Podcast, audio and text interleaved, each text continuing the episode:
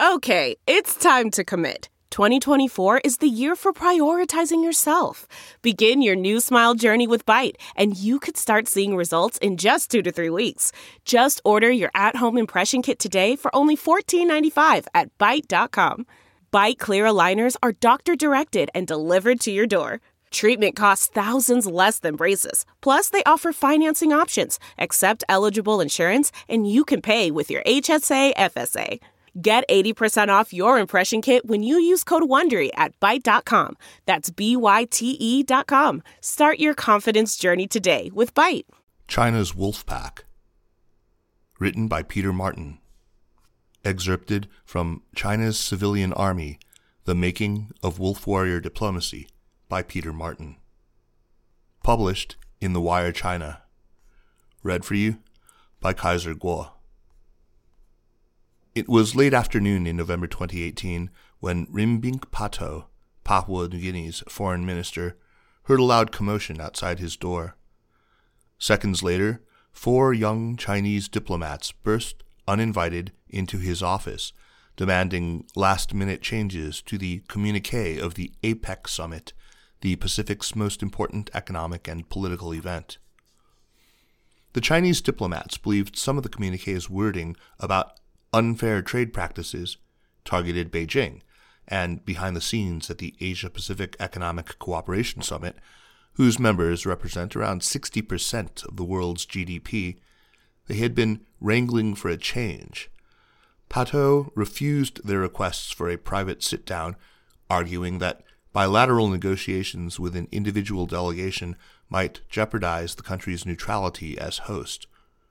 But, undeterred, the four diplomats decided to push their way into the foreign minister's office, calling out that they just needed two minutes of his time. Security guards had to ask the Chinese officials to leave, and police were later posted outside the door. For China, it was a disastrous end to a summit that, by all accounts, should have been an easy win for the country. For years, China had been meticulously building its influence in Papua New Guinea by ramping up investment and building infrastructure. Chinese loans had funded hospitals, schools, and hydropower stations across the country. By the time the summit took place, the nation owed a quarter of its external debt to Beijing, and Xi Jinping, the president of China and head of the ruling Communist Party, seemed poised to make the most of the international opportunity on friendly territory. Xi had even made a grand entrance as the first foreign leader to land in Papua New Guinea. Ahead of his arrival, local newspapers carried an op ed in his name which hailed the rapid growth in ties as the epitome of China's overall relations with Pacific Island countries. Once on the ground, his motorcade, which included two Hongqi limousines airlifted from China, sped from the airport to the hotel along a Chinese funded highway past the fluttering flags of both countries. Xi drove past crowds of cheering high school students and billboards of himself shaking hands with the country's president. His hotel was decorated with red lanterns and an elaborate Chinese gate. By contrast, Donald Trump, the U.S. president, skipped the APEC meeting altogether, sending Mike Pence, the vice president, instead. Trump had spent the two years leading up to the meeting undoing much of the goodwill America had developed in the region, including withdrawing from the Trans Pacific Partnership and launching a trade war with China that forced Pacific nations to choose between two powers they could not afford to offend. Trump had also personally insulted America's partners across the region, hanging up halfway through a February 2017 phone call with Australian Prime Minister Malcolm Turnbull and branding Canada's Justin Trudeau very dishonest and weak. Xi Jinping had been using public appearances since Trump's surprise election victory in November 2016 to contrast China's approach to the America First protectionism espoused by his American counterpart, and APEC was no exception. At the summit, he delivered his standard speech on the importance of open markets and globalization and the audience of global executives and political elites applauded when he told them, without naming names, that implementing tariffs and breaking up supply chains was short sighted and doomed to failure. While this display was largely under China's control, the ruckus over the communique was not. Publicly, Papua New Guinea's foreign minister sought to downplay the incident, telling reporters it was not an issue. China's foreign ministry even denied that the incident ever occurred, calling it a rumor spread by some people with a hidden agenda. But privately, the country's officials described China's behavior throughout the negotiations as bullying. As reporters waited for the outcome of the summit, Trudeau eventually confirmed that negotiations over the communique had collapsed. There are different visions on particular elements, the Canadian Prime Minister said, with understatement. For the first time since leaders began attending the annual summit in 1993, no statement was issued. The APEC summit should have been an opportunity for China to boost its reputation. But the debacle was just one of a series of setbacks for Chinese diplomacy in the months before and after the summit. Two months earlier, at the Pacific Islands Forum in the Micronesian microstate of Nauru, China's envoy had walked out of a meeting when the host refused to let him speak ahead of another nation's prime minister.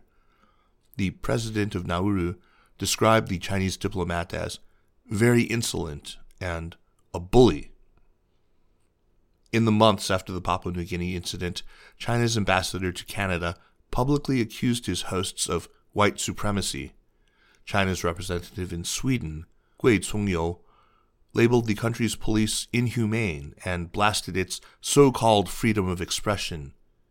In the space of just two years, Gui was summoned by Sweden's foreign ministry more than 40 times, while three of the country's political parties called for him to be expelled.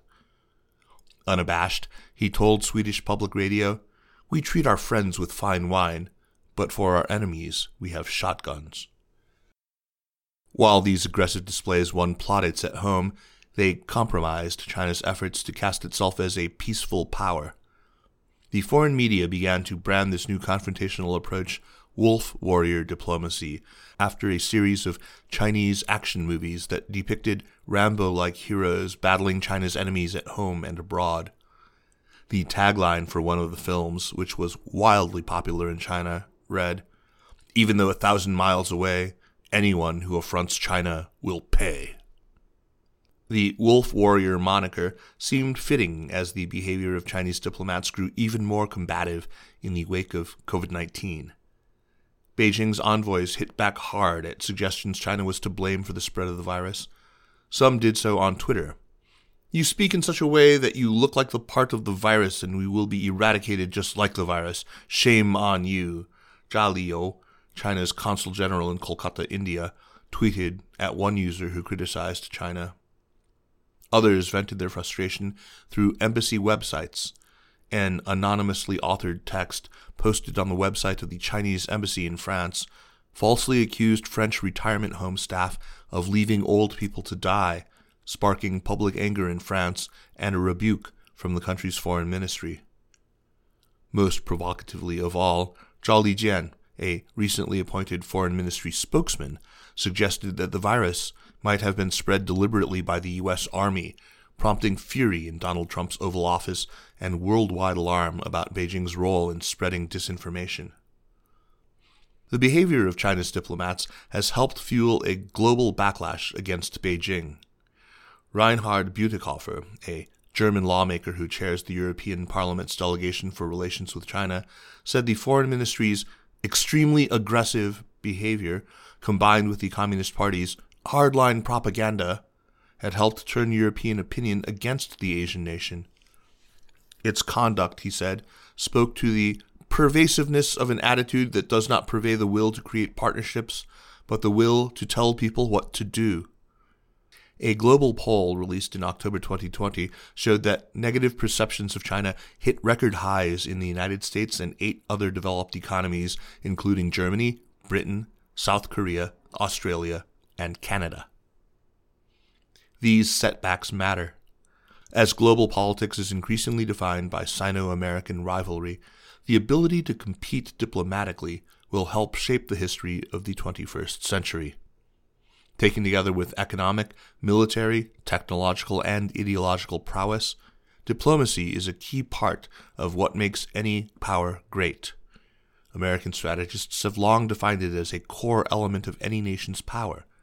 Diplomatic, informational, military, and economic capabilities are often reduced to the acronym DIME. China knows diplomacy is important and it's spending big to compete. Between 2012 and 2017, Beijing nearly doubled its spending on diplomacy to $7.8 billion, even as the United States slashed funding for the State Department. In 2019, its diplomatic network overtook that of the United States with 276 embassies and consulates around the world. Just two years earlier, it had ranked third behind America and France. Yet instead of winning friends, these wolf warrior diplomats have become symbols of the threat posed by a rising China. Why are the very people who should be the most concerned about their country's reputation consistently acting in ways that clearly undermine it? Why is this emerging superpower struggling to take advantage of the diplomatic opportunities presented to it at an unprecedented moment of global change? To understand what's going wrong, we need to step into the shoes of the country's diplomats. The civilian army. Chinese envoys are behaving so undiplomatically because they are unable to extricate themselves from the constraints of a secretive, paranoid political system. While their actions can sometimes seem aggressive, even bizarre from the outside, they make perfect sense when seen from a domestic perspective. Understanding why involves looking at how China's political system has shaped the behavior of its diplomats since the earliest days of the People's Republic.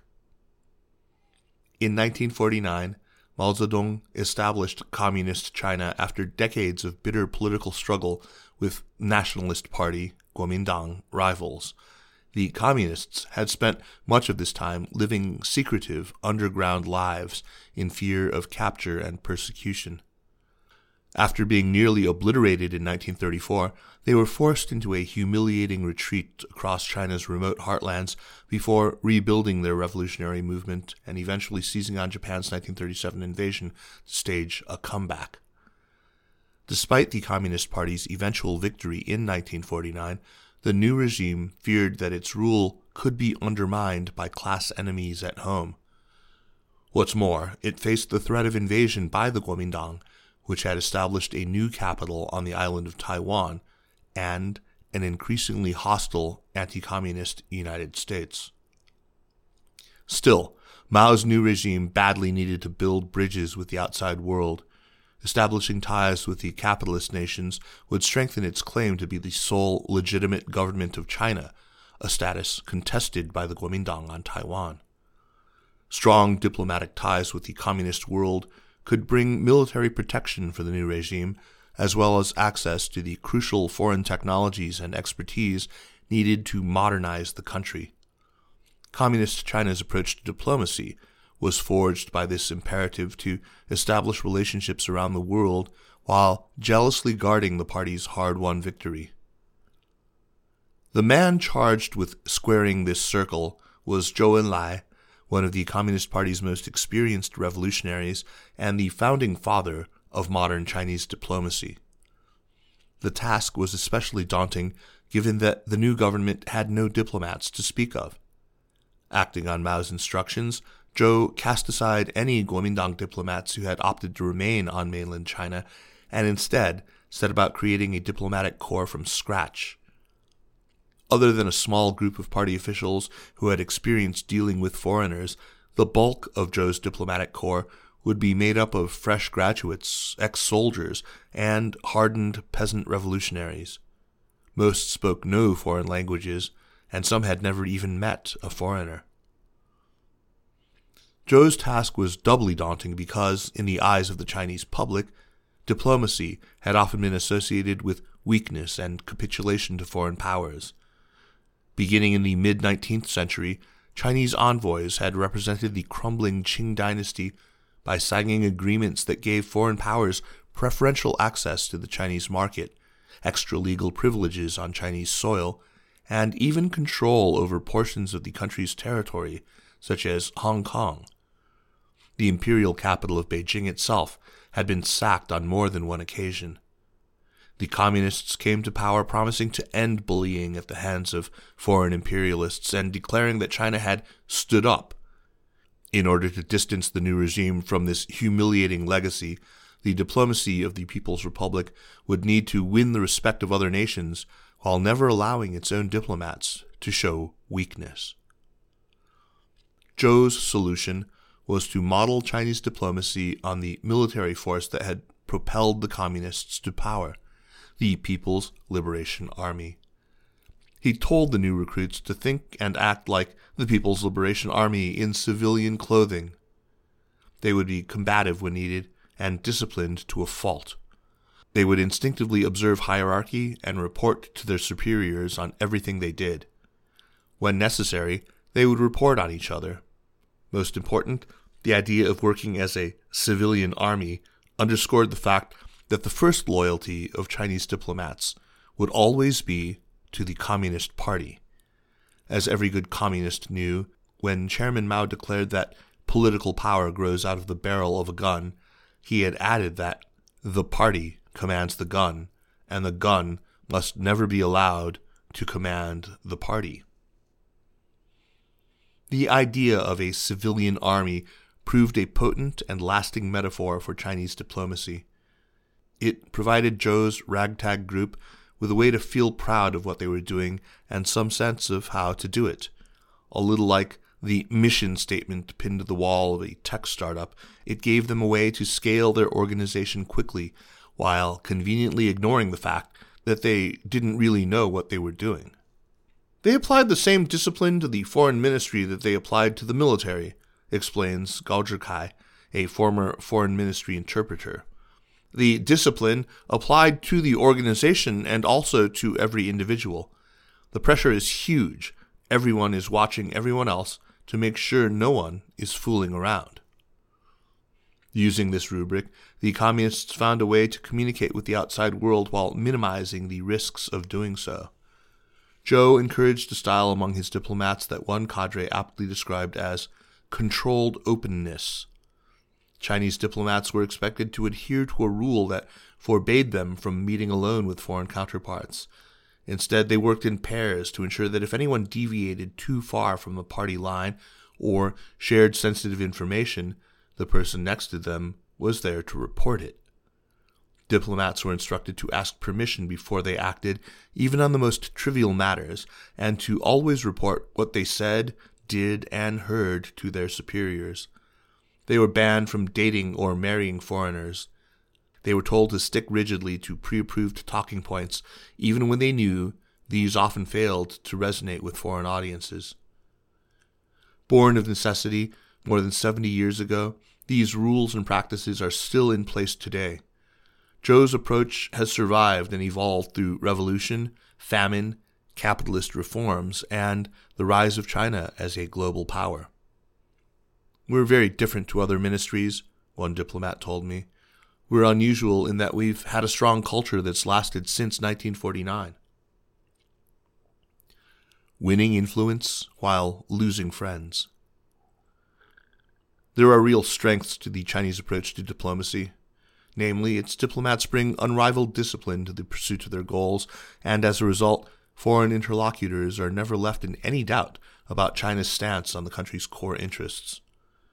They can be very charming and professional, one European diplomat told me. Dealing with them can be exhausting because they won't deviate from the official line for even a second. What's more, China's disciplined approach extends all across its central government agencies, hiding most interagency conflicts from the world and enhancing China's ability to present a united front in negotiations. It's a powerful combination in a world beset by disruption and uncertainty. Indeed, at times, China's diplomacy has performed impressively. In the 1950s, China undertook a charm offensive that won it friends in the developing world and helped build support for the Communist Party as the internationally recognized government of China. In the period after the 1989 Tiananmen Square massacre, Chinese diplomats helped rehabilitate their country in the eyes of the world, kickstarting a nearly two decade run of successes that culminated in China's hosting of the Summer Olympic Games in 2008. Yet the system also has major weaknesses. China's approach to diplomacy makes its envoys effective at formulating demands, but poorly equipped to win hearts and minds. Their fear of looking weak in front of party leaders and the Chinese public makes them focus excessively on small tactical wins at the expense of strategic victories. Their constant repetition of official talking points is unpersuasive at best and, at worst, looks like bullying, and their limited space to improvise, show flexibility, or take the initiative leaves them unable to tailor their approach to different audiences. These constraints matter because they cut to the heart of what it means to conduct diplomacy. Daniel Varè, an early 20th century Italian diplomat, described it as the art of letting someone else have your way. Chas Freeman, a veteran American diplomat, elaborated on the point. Diplomacy is a political performing art that informs and determines the decision of other states and peoples. It shapes their perceptions and calculations so that they do what we want them to do because they come to see doing so as in their best interest. Judged by these standards, China's political system sets severe limits on the performance of its diplomats. Ultimately, it's a system that's better at silencing critics than persuading others to share its point of view, a system that leaves the party with tremendous international influence but few true friends. This is true for China on a state to state level. The closest thing it has to an alliance is with North Korea. Its closest relationship is with Pakistan. But it's also true on a personal level. You know, I don't think I ever really got to know anyone well, another senior European official said at the end of a four decade career dealing with Chinese diplomats. I played tennis with a couple of people in the 1990s, but I wasn't able to sustain those relationships. There's no one I could really call a friend. The system performs particularly badly at times of political tension in Beijing, when Chinese diplomats find themselves more concerned with protecting themselves from charges of disloyalty than improving their country's reputation. This impulse played out most dramatically during the 1966 to 1976 Cultural Revolution. As diplomats watched Mao push Chinese politics in an ever more radical direction, they followed his lead in their interactions with foreigners by barking slogans and handing out copies of the chairman's Little Red Book. Eventually, the tight discipline of the foreign ministry broke down so completely that junior diplomats locked ambassadors in cellars, forced them to clean toilets, and beat them until they coughed up blood. Today, as Xi Jinping pushes China in a more authoritarian direction at home and promotes a new, more assertive global role for the country, many of the forces that previously held China back on the international stage are once again resurfacing. Now that Xi has secured power for life, any ambitious diplomat must appear to be on the right side of his political agenda, as there is little prospect of waiting him out. Plus, with Chinese politics becoming an increasingly repressive and frightening place, the costs of getting on the wrong side of Xi have become ever more apparent. Under his anti graft campaign, political disloyalty has been treated as a form of corruption, with more than 1.5 million officials punished. Diplomats have had to sit through self criticism sessions in the foreign ministry and inspection tours that test their loyalty to the party and willingness to follow orders. As such, the impulse for Chinese diplomats to follow Xi's lead is rooted in fear as well as ambition. And the result is that the country's envoys have taken a more assertive and even belligerent tone to prove their loyalty to the leadership. Much like their predecessors, they have handed out copies of books about Xi Jinping thought at diplomatic events they have waxed lyrical about Xi's leadership in meetings with foreign counterparts, and they have shouted at and insulted foreign politicians rather than risk looking weak. Beijing rewards diplomats that are aggressive advocates of China's views and scorns those that it perceives as overly timid, explains Ryan Hass, who served as a China expert on President Barack Obama's National Security Council. We seem to be watching China's diplomats matching the mood of the moment in Beijing. Given all this, you might expect Chinese diplomats to relish the wolf warrior label. They don't. To many, it's just the latest example of foreigners refusing to treat China fairly in the court of international opinion. We think it's really unfair, one foreign ministry official told me. We work so hard to improve China's image and explain our policies, but it doesn't matter what we say. Whatever we do, America and its allies will criticize us.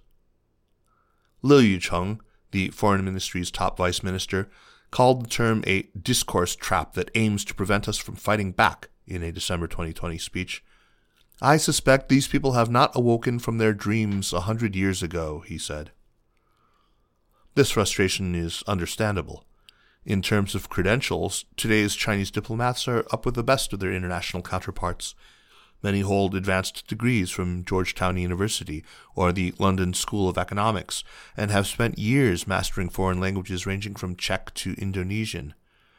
They have invested much of their lives studying the countries to which they are posted and often care deeply about China's reputation. On a personal level, they can be suave, sophisticated, and even funny. Quietly, many understand that their behavior is contributing to a global backlash against China. Yuan Nansheng, China's former consul general in San Francisco, voiced the concerns of many inside China's foreign ministry in September 2020 when he warned that if we let populism and extreme nationalism flourish freely in China, the international community could interpret this as Beijing pursuing China first, referring to Trump's America First policy. Yuan called for a return to the low key approach to diplomacy the country had followed in the 1990s and early 2000s. Chinese diplomacy needs to be stronger, not just tougher, he said. It is this contrast between the impressive abilities of many Chinese diplomats and the stilted way they behave in press appearances and official meetings that make China's wolf warriors such a curious phenomenon. With deep seated feelings of inferiority and frustration at the difficulties of making China's case to the world, the human face of Chinese diplomacy must interact between a closed society and the more open outside world, which is why, in the end, it is the Chinese system, not the shortcomings of any particular individual or group of individuals, that is holding the country back.